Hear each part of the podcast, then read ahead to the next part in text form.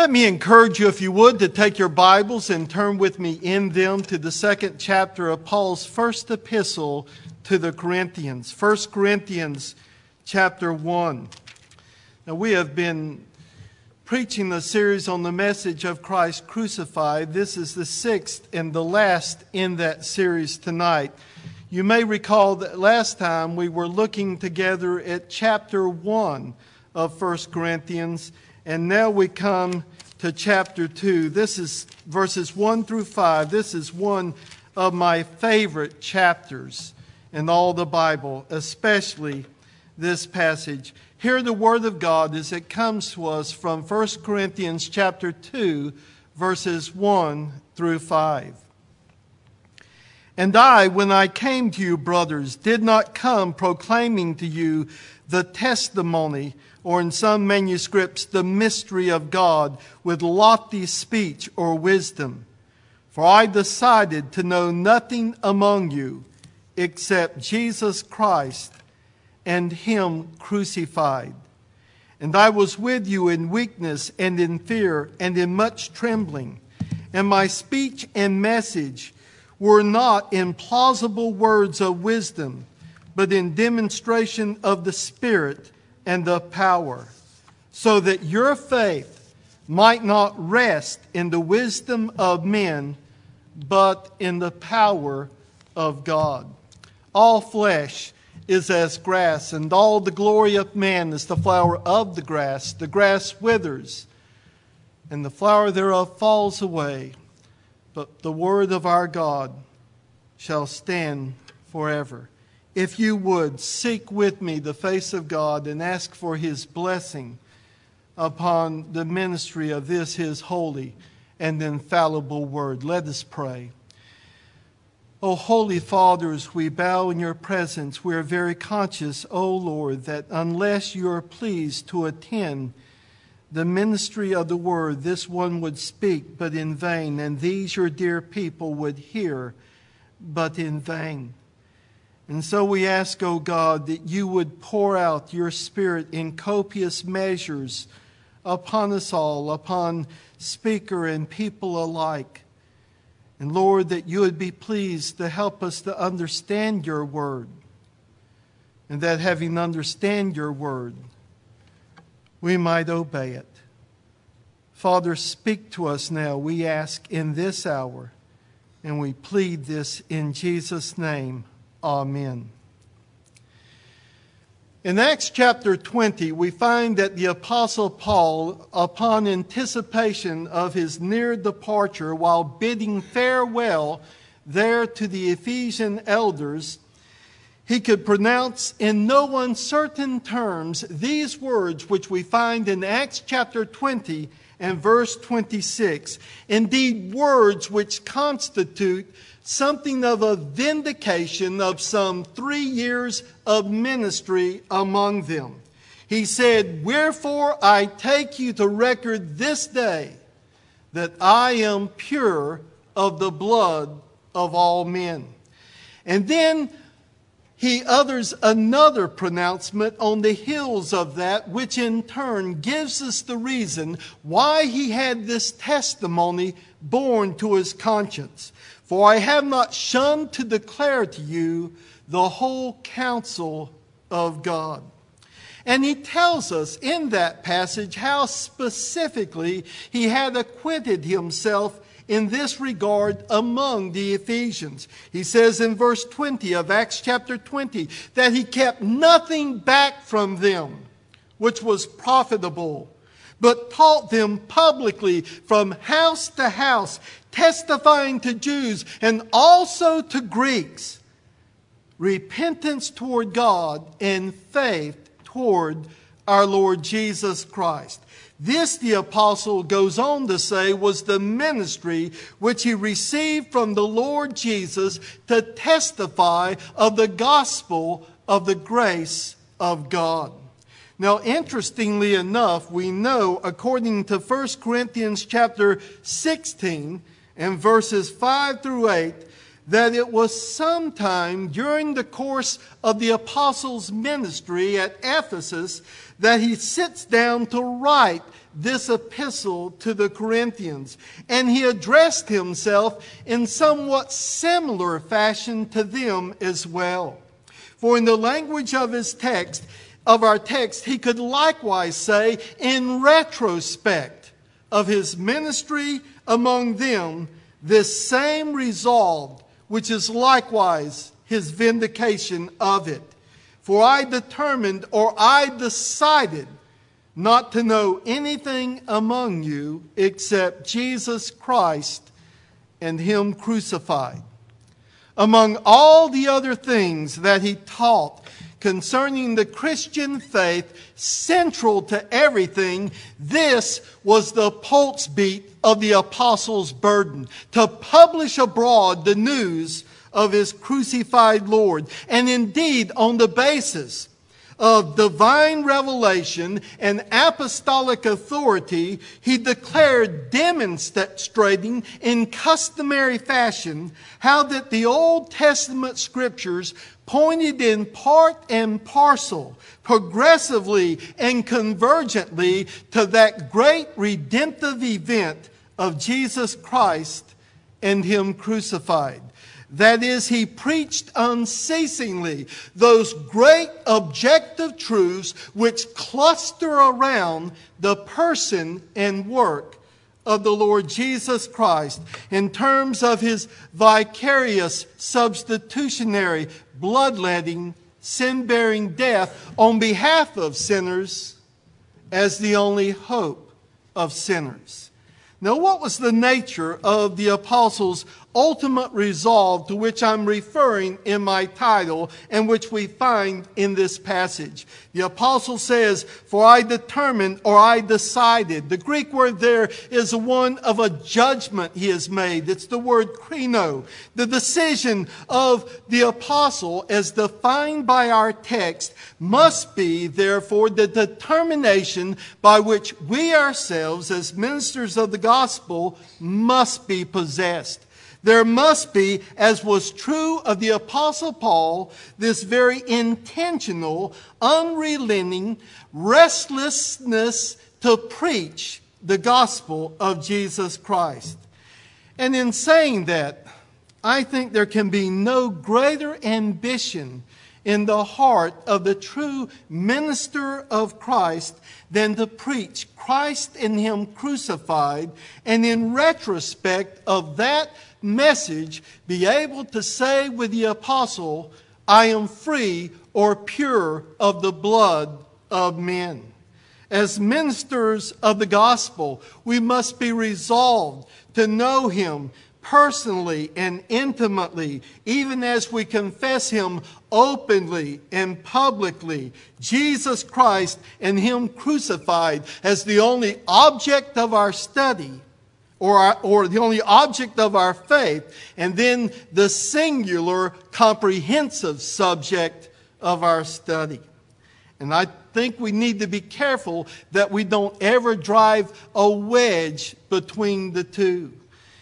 It is tragic that there are some ministers who are true to the gospel, but it never has any practical application to their lives personally. That's why we must never drive this wedge between those two things.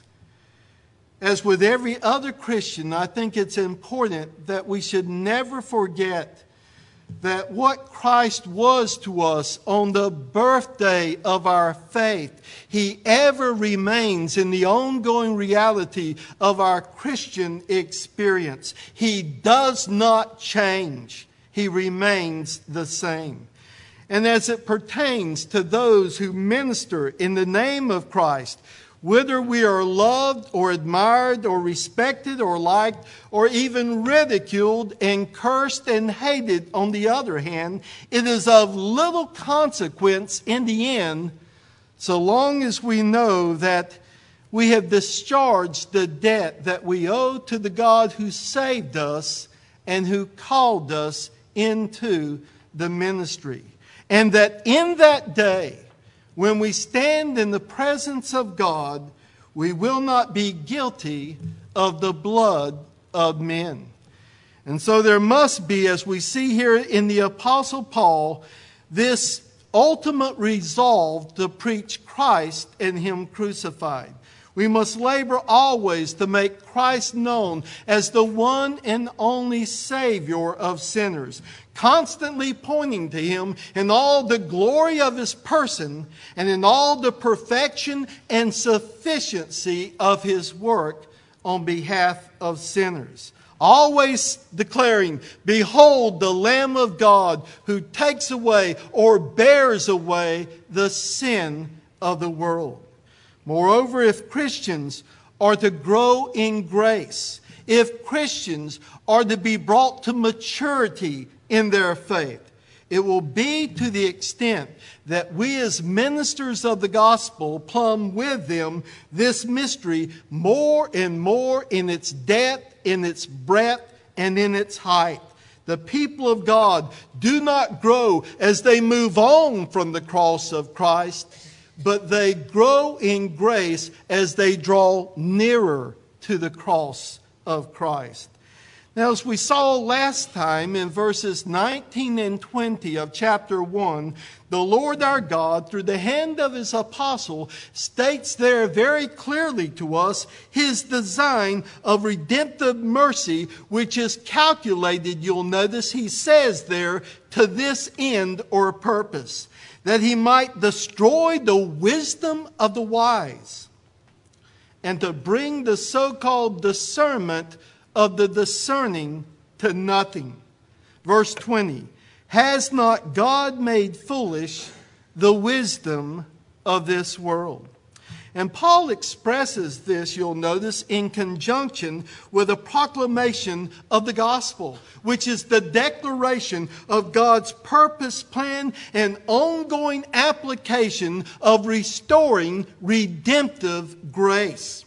But in that purposed, planned, and ongoing operation, of redemptive grace, God purposes not only to expose the foolishness of the wisdom of the world, but he is determined at the same time to secure for himself unrivaled praise for that redemption.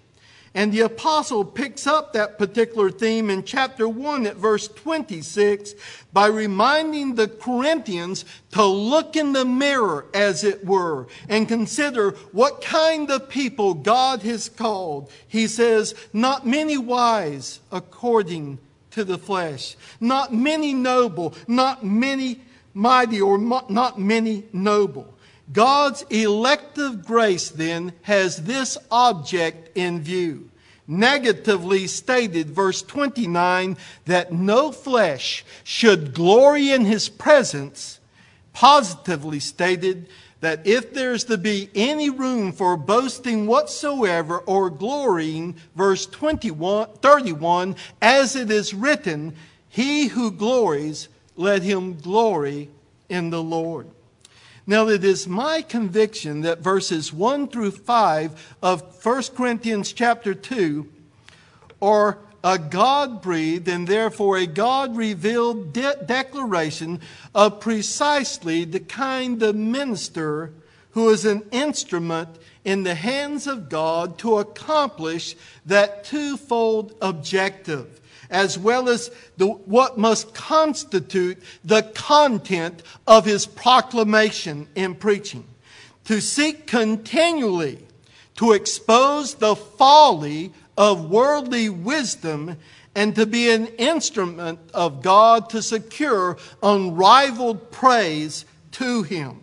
And so I'm going to seek to unpack these verses and go as far as I can as I have time under the rubric of what must characterize a minister who seeks to glorify God. Now, as we come to this exposition, I trust that those of you here tonight who have no aspirations whatsoever to the ministry as such will not from the very outset tune me out because this instruction is just as vital for you. so that you might know how and what to pray for in your pastors. And that and this is that for which you should be looking to hear in your pastors and to seek in their ministry. What should I pray that God would do for my pastors that they might have a fruitful, God glorifying ministry? Well, pray for your ministers what you find in this passage before us. And if you're not a Christian, if you're here tonight and you're unconverted, don't think this passage has nothing to say to you. In fact, it has everything to say to you because we will be looking at the very truths which God uses exclusively to take non Christians and to make them Christians. Therefore, there's no one here tonight who is exempted or excused from the importance of this passage. So please don't tune me out. Notice verse 1. What is the self conscious identity of the minister who seeks to bring glory to God? When the minister wakes up in the morning and he takes this long look in the mirror, a hard look at himself, and once he emerges from the shock of the reality that a good night's sleep has done nothing, has contributed nothing by way of improvement in his appearance, something which some of us have to come to grips with day by day. But once the shock of that particular reality dissipates, he looks in the mirror and he asks himself, Who are you? What is your self conscious identity as a minister? If he doesn't have a clear answer to that question, normed and formed by Holy Scripture, he's in a heap of trouble. Because I assure you, my experience has taught me this that there will never be any lack of people anxious to tell him who he ought to be, who he ought to see, and how he ought to see should be shaped by the consensus of the congregation or by the current fads of what uh, makes a man a proper minister. And I am saying with Paul, as I understand him in this passage, that if we are to exercise a ministry which brings glory to God, then we must have a self conscious identity of our place in the will and purpose of God. So, how do we draw this self conscious identity of a minister who glorifies God from verse number one. Notice how Paul expresses it negatively. And I, brethren, when I came to you, did not. Now, I love Paul's negative, positive way of expressing himself. It's kind of like, it ain't that, but it's this. He does this continually in the New Testament. And again, in definitions, negations are vital. When you say what something is, the potential is present that people will have fuzzy ideas about it. But when you add what it is not, then the meaning of it is sharpened thereby. And this negative, positive motive is in apostolic construction something we find throughout the New Testament scriptures repeatedly. Now, Paul is saying, When I came to you, I mumbled inarticulate words. I was butchering Greek grammar. Is that what he says here? Made use of convoluted sentences which only a genius could decode or decipher? Oh no. People who hide shoddy communication under the facade of these words are nothing short of lazy, if not sloppy thinkers, as well as sloppy exegetes. The Corinthians would have immediately known what the Apostle Paul was saying. And I, brethren, when I came to you, did not come with excellence of speech, that is, lofty superiority of word there at Corinth, as well as at other centers of the Greco Roman world, there were schools of oratory or rhetoric who possessed their canons or their rules, if you please, of what was acceptable speech for anyone who partially claimed to be well educated.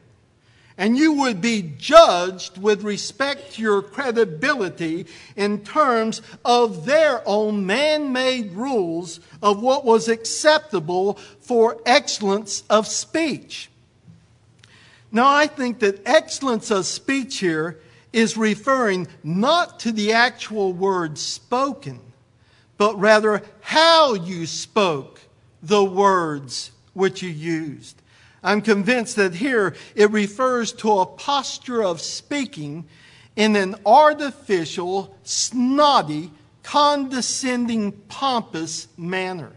Paul's meaning for the Corinthians was see here, whatever your rhetoricians say, or regardless of their standards for excellence of speech, for an educated, cultured man, I did not come to you, he's saying, conforming myself to the framework of your rhetorical experts. That's not my business, he says. I did not come to you in the role of an orator, that is, as one who seeks to please his audience, or to express it another way. Paul is saying, I have not come to impress you with my manner of speech that has in view some man made humanistic goal. He didn't come to speak in a user friendly manner.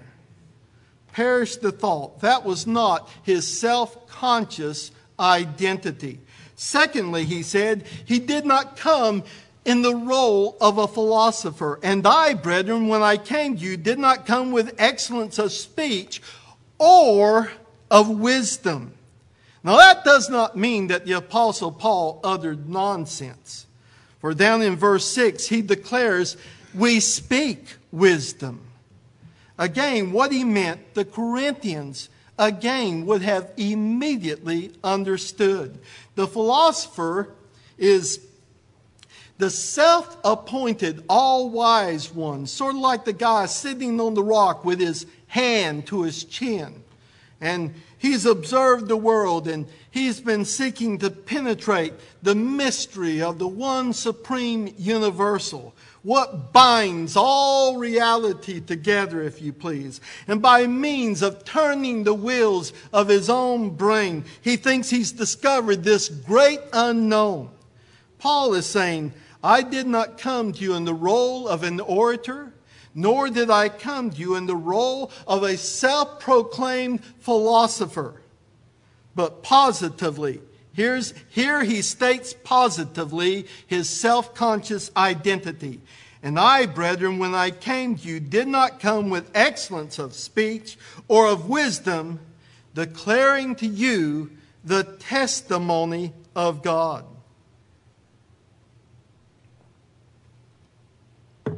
My identity, he says, is that of a proclaimer. Kata angelo is the verb here. He comes with a solemn announcement and proclamation. So Paul sees himself as a proclaimer, someone who has a word and someone who is going to bring a word. He's a proclaimer and a proclaimer of what? You'll notice in our translation, he calls it the testimony of God. Now, if you have a different translation, you may have a variant there that identifies it as the mystery of God.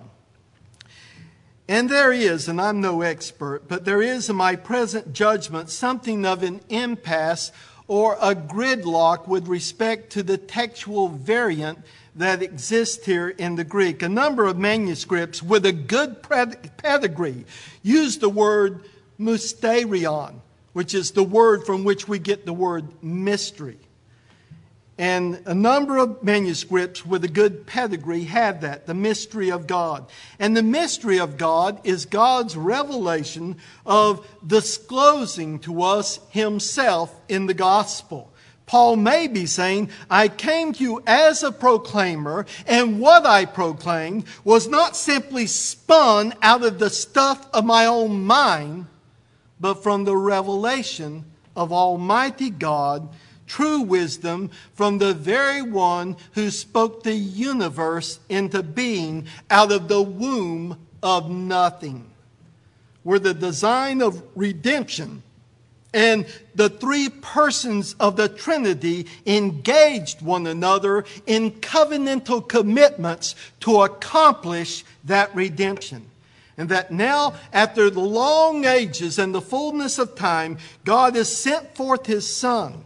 And that which was hidden in the mind and the purpose of God is now accomplished in space time history and is now interpreted by inspired apostles. And it is presently fully known. I came, the apostle says, perhaps a proclaimer of a mystery of which God is the author. But the alternative word used in some manuscripts is translated as the testimony of God. If you were to read Greek, which had been written by the transcriber, the two words in Greek look somewhat similar to one another. And you can see how perhaps there might have been a mistake on the part of a uh, copyist as they were writing them down. The word marturion for testimony looks very similar to the word mysterion, which is the word mystery. And it they look similar. And this would be, if you have this translation, the testimony of God. That is the testimony which bears witness to what God has to say to men and women like you people at Corinth. He says, When I came to you, I did not come as an orator who stands on his own feet, plies the trade of his accumulated skills with words that try to dazzle or amaze you. He says, That was not my purpose. Or to move you in terms of my own objective as a philosopher, to benefit you with my self perceived profound insights. No. He repudiates that identity. He says, I came as a proclaimer, and what I proclaimed was the mystery or the testimony of God. And Paul is saying, I have no right to change my identity as a minister, then I can change my gender as a man. Then notice in verse 2, and we have here what I'm calling the ultimate resolve of a minister who seeks to glorify God. What in the world does one man talk about in the same place year after year after year? Surely you must be covering the same ground quite frequently. Well, yes and no. No, in the sense that you have this comprehensive theme of Christ and Him crucified. That's what Paul had. But look at the text. He said, I decided and the word krino there is, I made a solemn, serious judgment that issued in a settled resolve of my will. This was settled, he's saying, before I ever set foot in Corinth. In other words, when I arrived in Corinth, I didn't wet my finger and hold it up to the air to see which way the wind was blowing to decide what I was going to preach or proclaim to you. He says, No, it was all decided ere I opened my mouth to the Corinthians. I decided, and what was the decision to preach? It was, I determined not to know anything among you except Jesus Christ and Him crucified. And I am describing this as his ultimate resolve regarding not a truncated, but a comprehensive theme. Now, notice briefly that it focuses upon a unique person and which and it's a proclamation which also continually drew attention to a specific event. He said, I decided not to know anything among you except Jesus Christ. I decided not to know anything among you except that which would open up the wonder and the glory of who Jesus of Nazareth is. You shall call his name Jesus, Matthew said, for he shall save his people from their sins. This Jesus is the one Paul identifies in terms of the historical figure of the gospel records. I decided not to know anything among you except this unique person, Jesus Messiah, Jesus the fulfillment of all of the prophetic utterances of the Old Testament concerning that final prophet who would teach his people, of whom Moses spoke, Deuteronomy 18, that final and perfect priest to whom every bleeding lamb pointed when it was sacrificed upon a Jewish altar. However, he didn't, he didn't simply say, it's in Jesus Messiah generally, but notice what he proceeds to say, and him and him. The emphasis being on him in the structure of the pronoun and him, and then it's followed by what we call a perfect passive participle, him as having been and remaining in that framework of being crucified. I did not preach Jesus Christ in primarily in terms of his prophetic office, Paul is saying.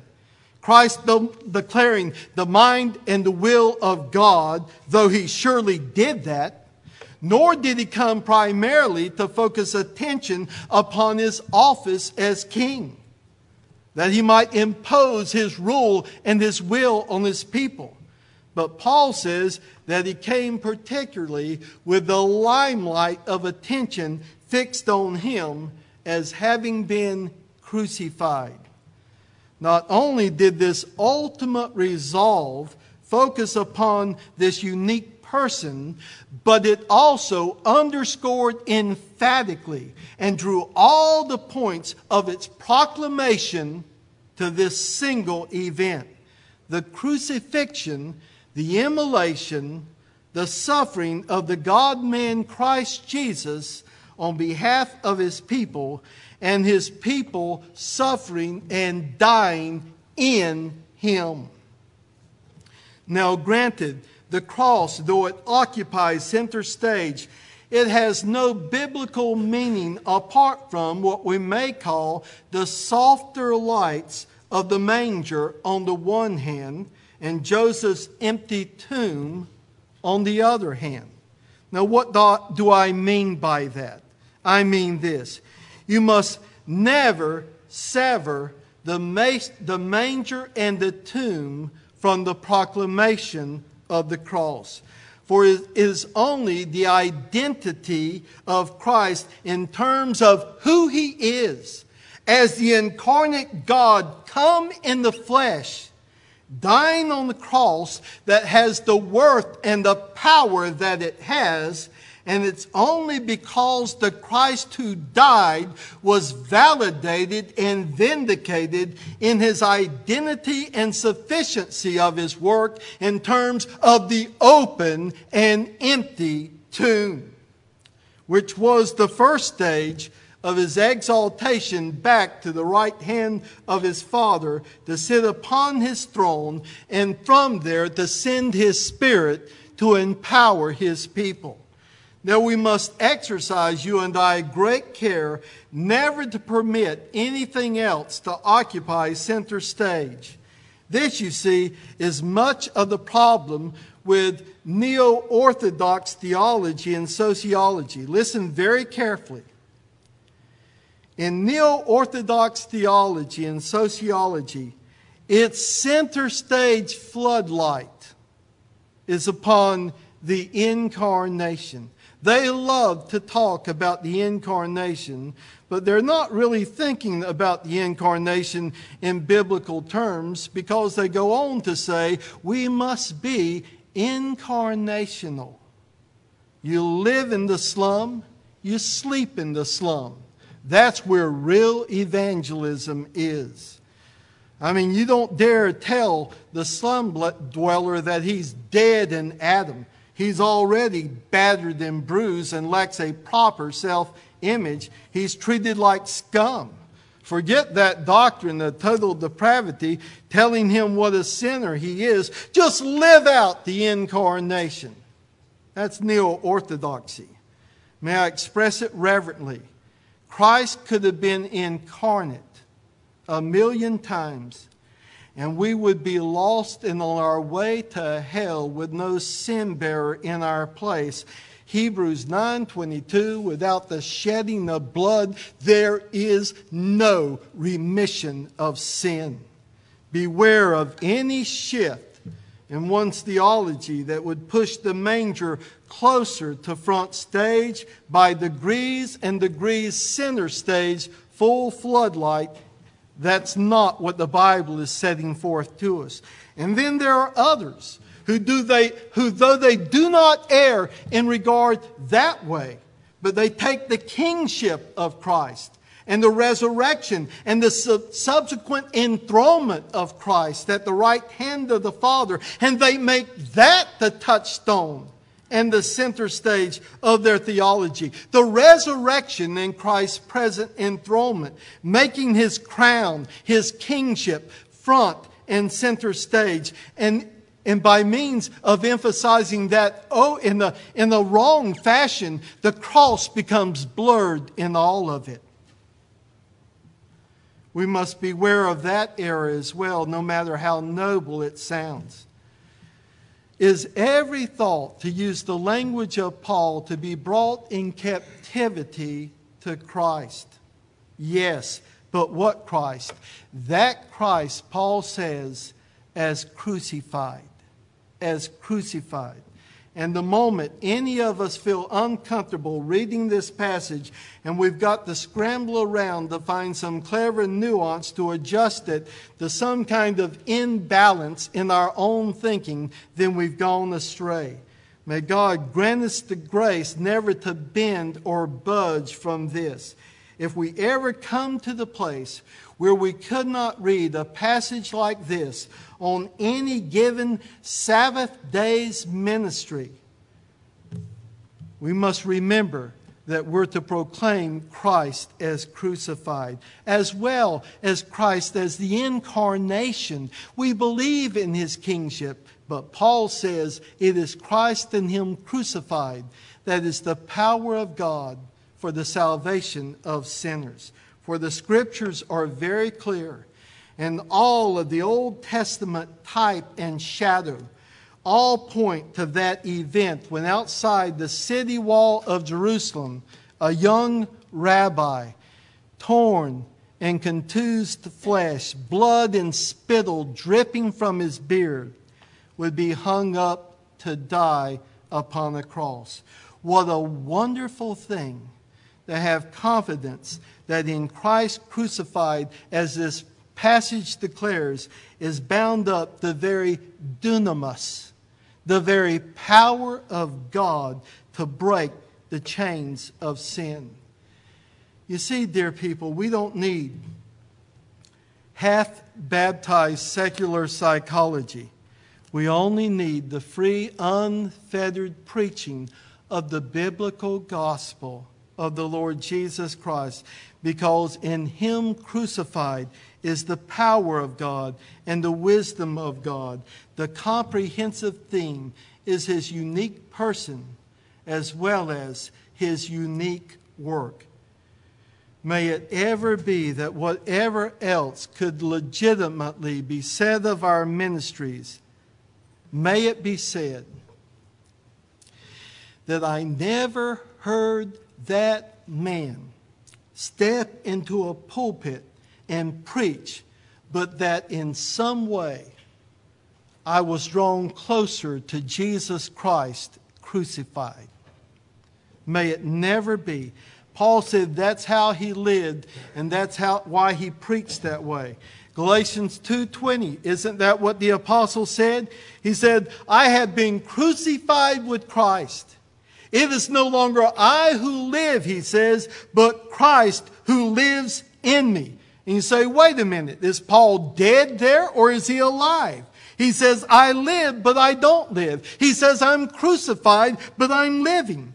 Yet not I, but Christ who lives in me. And the life which I now live in the flesh, I live by faith in the Son of God who sits enthroned for me. It's not what the passage says, is it? That would be true, but it isn't what Paul says. The Son of God who was incarnate for me. He doesn't say that. That would likewise be true. What did he say? The Son of God who loved me and gave himself for me. Paul saying, I live a cross fixed life. Now, let me, in closing, give this illustration and I'm not, I would love to go through every verse in this passage. There's no way I can.